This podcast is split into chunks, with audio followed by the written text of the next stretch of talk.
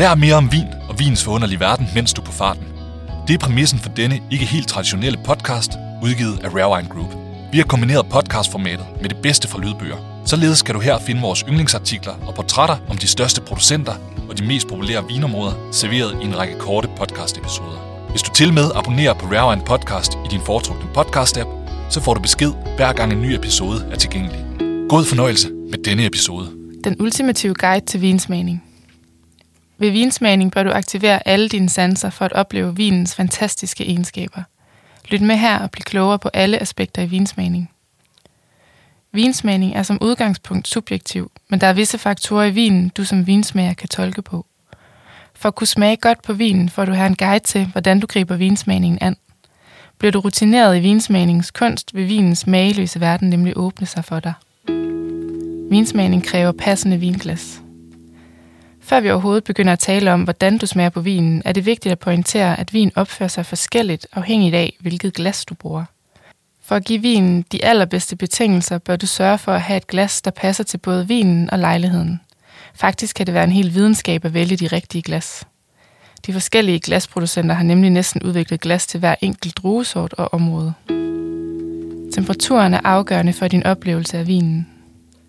Når vinen er hældt på det rette glas, står du over for en anden, men meget vigtig opgave. Hold altid på stilken, så vinen beholder sin temperatur og sit smukke udseende.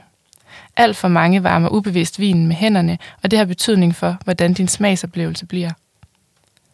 Men hvad er den rette temperatur egentlig? Rødvin skal som udgangspunkt serveres ved 16-18 grader. Hvidvin skal serveres ved 8-10 grader. Husk desuden på, at vinen hurtigt bliver varm i glasset. Server den hellere lidt for kølig end lidt for varm. Ved vin er det også det ydre, der tæller. Nu har vi styr på vinglasset og den rette temperatur. Lad os tage et analytisk blik på vinens udseende. En vins udseende kan nemlig give en god indikation på vinens alder. Udseende kan desuden afsløre, om der kan være fejl på vinen. For at kigge på vinen skal du vippe glasset op mod en hvid baggrund. Det er de yderste 5 mm af vinen, du skal kigge på og bedømme. Her kan du udforske nuancerne. Først skal du bedømme, om vinen ser sund ud. Det gør du ved at se, om den er blank på overfladen. Hvis vinen er blank på overfladen, er den formentlig også sund. En mat vin kan være fejlbehæftet på flere måder, enten med prop eller ved at vinen har været opbevaret for varmt eller opbevaret for længe. En fejlbehæftet vin skal kun ét sted hen, og det er i kloakken. Farven, der viser noget om vinens alder, går generelt fra lys til mørk og igen til lys. Det vil sige, at en ung vin oftest er lys, ældes og bliver mørkere, og afslutter sin levetid lys igen.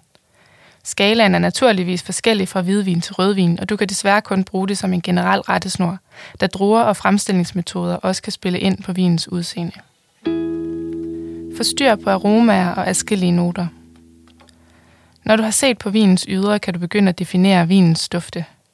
For at dufte til vinen skal du slynge den rundt i glasset, så aromaerne frigives og samles igen. Prøv først at dufte til glasset uden at slynge rundt. Slyng vinen og duft på ny. Du vil opleve en meget stor forskel på, hvor meget vinen dufter før og efter du har slynget den. Når du løfter glasset op til næsen, skal du dufte stille og roligt efter de mindste nuancer på vejen. Alt er med til at vise helheden i vinen. Vi har individuelle præferencer for, om vi foretrækker det ene eller det andet næsebor, eller måske endda begge. Når næsen kommer helt ned i glasset, kommer alkoholen også i spil og bedøver langsomt, men sikkert lugtesansen. Kunsten er at fange så mange nuancer som muligt i de første par snif til vinen. Stol på, hvad du dufter første gang, og få det defineret. Duften er guldet, når det kommer til vinsmagning. Vores lugtesans kan i teorien adskille flere hundrede nuancer, mens vi kun har fem smagsanser. Disse mange hundrede nuancer er vi ikke så trænet i at bruge. For at kunne anvende lugtesansen i vinsmagning, bør vi opdele nuancerne i kategorier og underkategorier. Tungen lige i munden og næsen i glasset. Først er der de primære nuancer, som er aromaer, der kommer fra druen. Det kan være blomster, frugt, bær eller krydderier. Dernæst er der de sekundære nuancer, som er aromaer fra arbejdet i kælderen. Det kan være vanilje, røg, yoghurt eller brød. Til sidst er der de tertiære nuancer, som er aroma fra lagringen. Det kan være tørret frugt, tobak og nødder. Duft, og du skal lære. Det kan være udfordrende at sætte ord på de forskellige aromaer. Du lærer det kun gennem praksis. Jo oftere du dufter, jo bedre bliver du til at sætte ord på dem. Når det kommer til vinens duft, spiller især frugten en stor rolle. Frugtens karakter kan ændre sig rigtig meget efter de vejrforhold, druerne har været dyrket i. Jo køligere det har været, jo friskere og mindre moden vil frugten fremstå. Har vejret været varmt, vil frugten i ekstreme tilfælde være nærmest kogt. Tag eksempelvis en rødvin fra Bourgogne fremstillet på Pinot Noir. Den vil i en kølig årgang have noter af røde, næsten umodne jordbær med høj syre. Vinen vil derfor her på alle måder fremstå meget frisk. Er Pinot Noir-druerne til gengæld høstet i Maipo Valley i Chile, hvor der er varmt, vil vinen have noter af rødgrød og en medium syre. Vinen vil her fremstå med mindre ryggrad og friskhed. Når vi taler om, at en vin har ryggrad, henviser det i høj grad til vinens kompleksitet og struktur. Jo mere du arbejder med at adskille de enkelte noter, jo længere kommer du ind under huden på vinen. Nu kan du endelig smage på vinen. Aromaer har du formentlig ikke helt styr på endnu, men du ved, at øvelse gør aromamester. Nu er vi nået til det punkt, hvor vinen skal forlade glasset.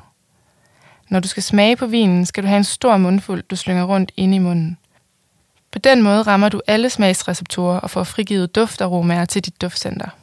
Prøv først at tage en lille tår, hvor vinen glider direkte over tungen og synkes. Tag så en stor mundfuld og få den fordelt ordentligt i munden. Du vil opleve en langt større bredde og kompleksitet i smagen på den måde. Der er to processer, der skal afklares, når vinen smages. Den ene er at bedømme strukturen på vinen.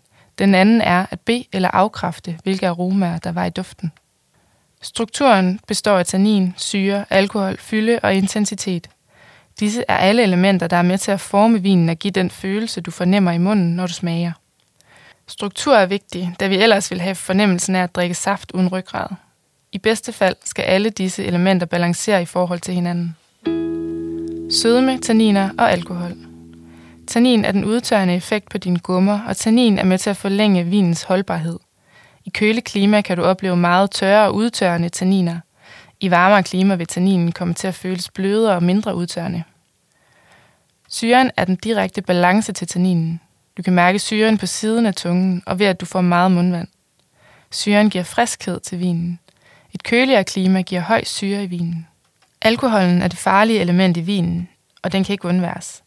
Alkoholen kommer ved omdannelsen af sukker, så jo højere alkohol, jo mere modne druer. Hvis vin ikke indeholder alkohol, vil den ikke have ryggrad. Fylde og intensitet går hånd i hånd. Ofte kommer man til at slå dem sammen og misvisende tale om let eller kraftig vin. Intet kunne i virkeligheden være mere forkert. Fylde indikerer, hvor meget vinen fylder i mundhulen, som en sammenlægning af de andre strukturelementer. Sødme, alkohol og tannin er de væsentlige elementer. Intensiteten er mere et udtryk for, hvor meget vinen insisterer på at vise sin karakter. En Bourgogne Village vin vil eksempelvis ofte være lav i fylde, men intens i smagen. Nogle vil opfatte den som kraftig, fordi den er intens. Andre vil omtale den som let, fordi den er lav i fylde. Aromaerne skal blot be- eller afkræftes. Måske viser de sig anderledes i smagen. Forskellen i smagen kan også fortælle os en del. En ting, man kan prøve at bemærke, er, om nuancerne er mere eller mindre udviklet i smagen i forhold til duften. En vin, der virker moden og stor i duften, men stram og umoden i smagen, kan ofte vise, at den har et godt udviklingspotentiale foran sig. Er en objektiv vurdering af vin overhovedet mulig? Afslutningsvis kan det konkluderes, at en konklusion fra en vinsmager kan ende i mange retninger. Kan vi overhovedet komme med en objektiv vurdering af en vin, eller vil den altid være subjektiv? En ting er sikkert. Det nemme er at konstatere, om vi kan lide vinen eller ej. At vurdere, om vinen er godt fremstillet eller typisk i sin kategori, vil alt sammen kræve en stor smagserfaring. Uanset hvor vi starter i processen, kan vi kun blive dygtigere, hvis vi smager meget vin og er opmærksom på, hvad vi smager. Rigtig god fornøjelse med din videre færd med at smage vin. Tak fordi du lyttede med på denne episode af Rare Wine Podcast. Husk at abonnere på podcasten i din foretrukne podcast-app, hvor vi løbende udgiver nye episoder. Alle episoder kan læses som artikler på rarewineinvest.dk, hvor du også kan dykke ned i en masse andet spændende indhold og portrætter fra vinens verden. Vi lyttes ved.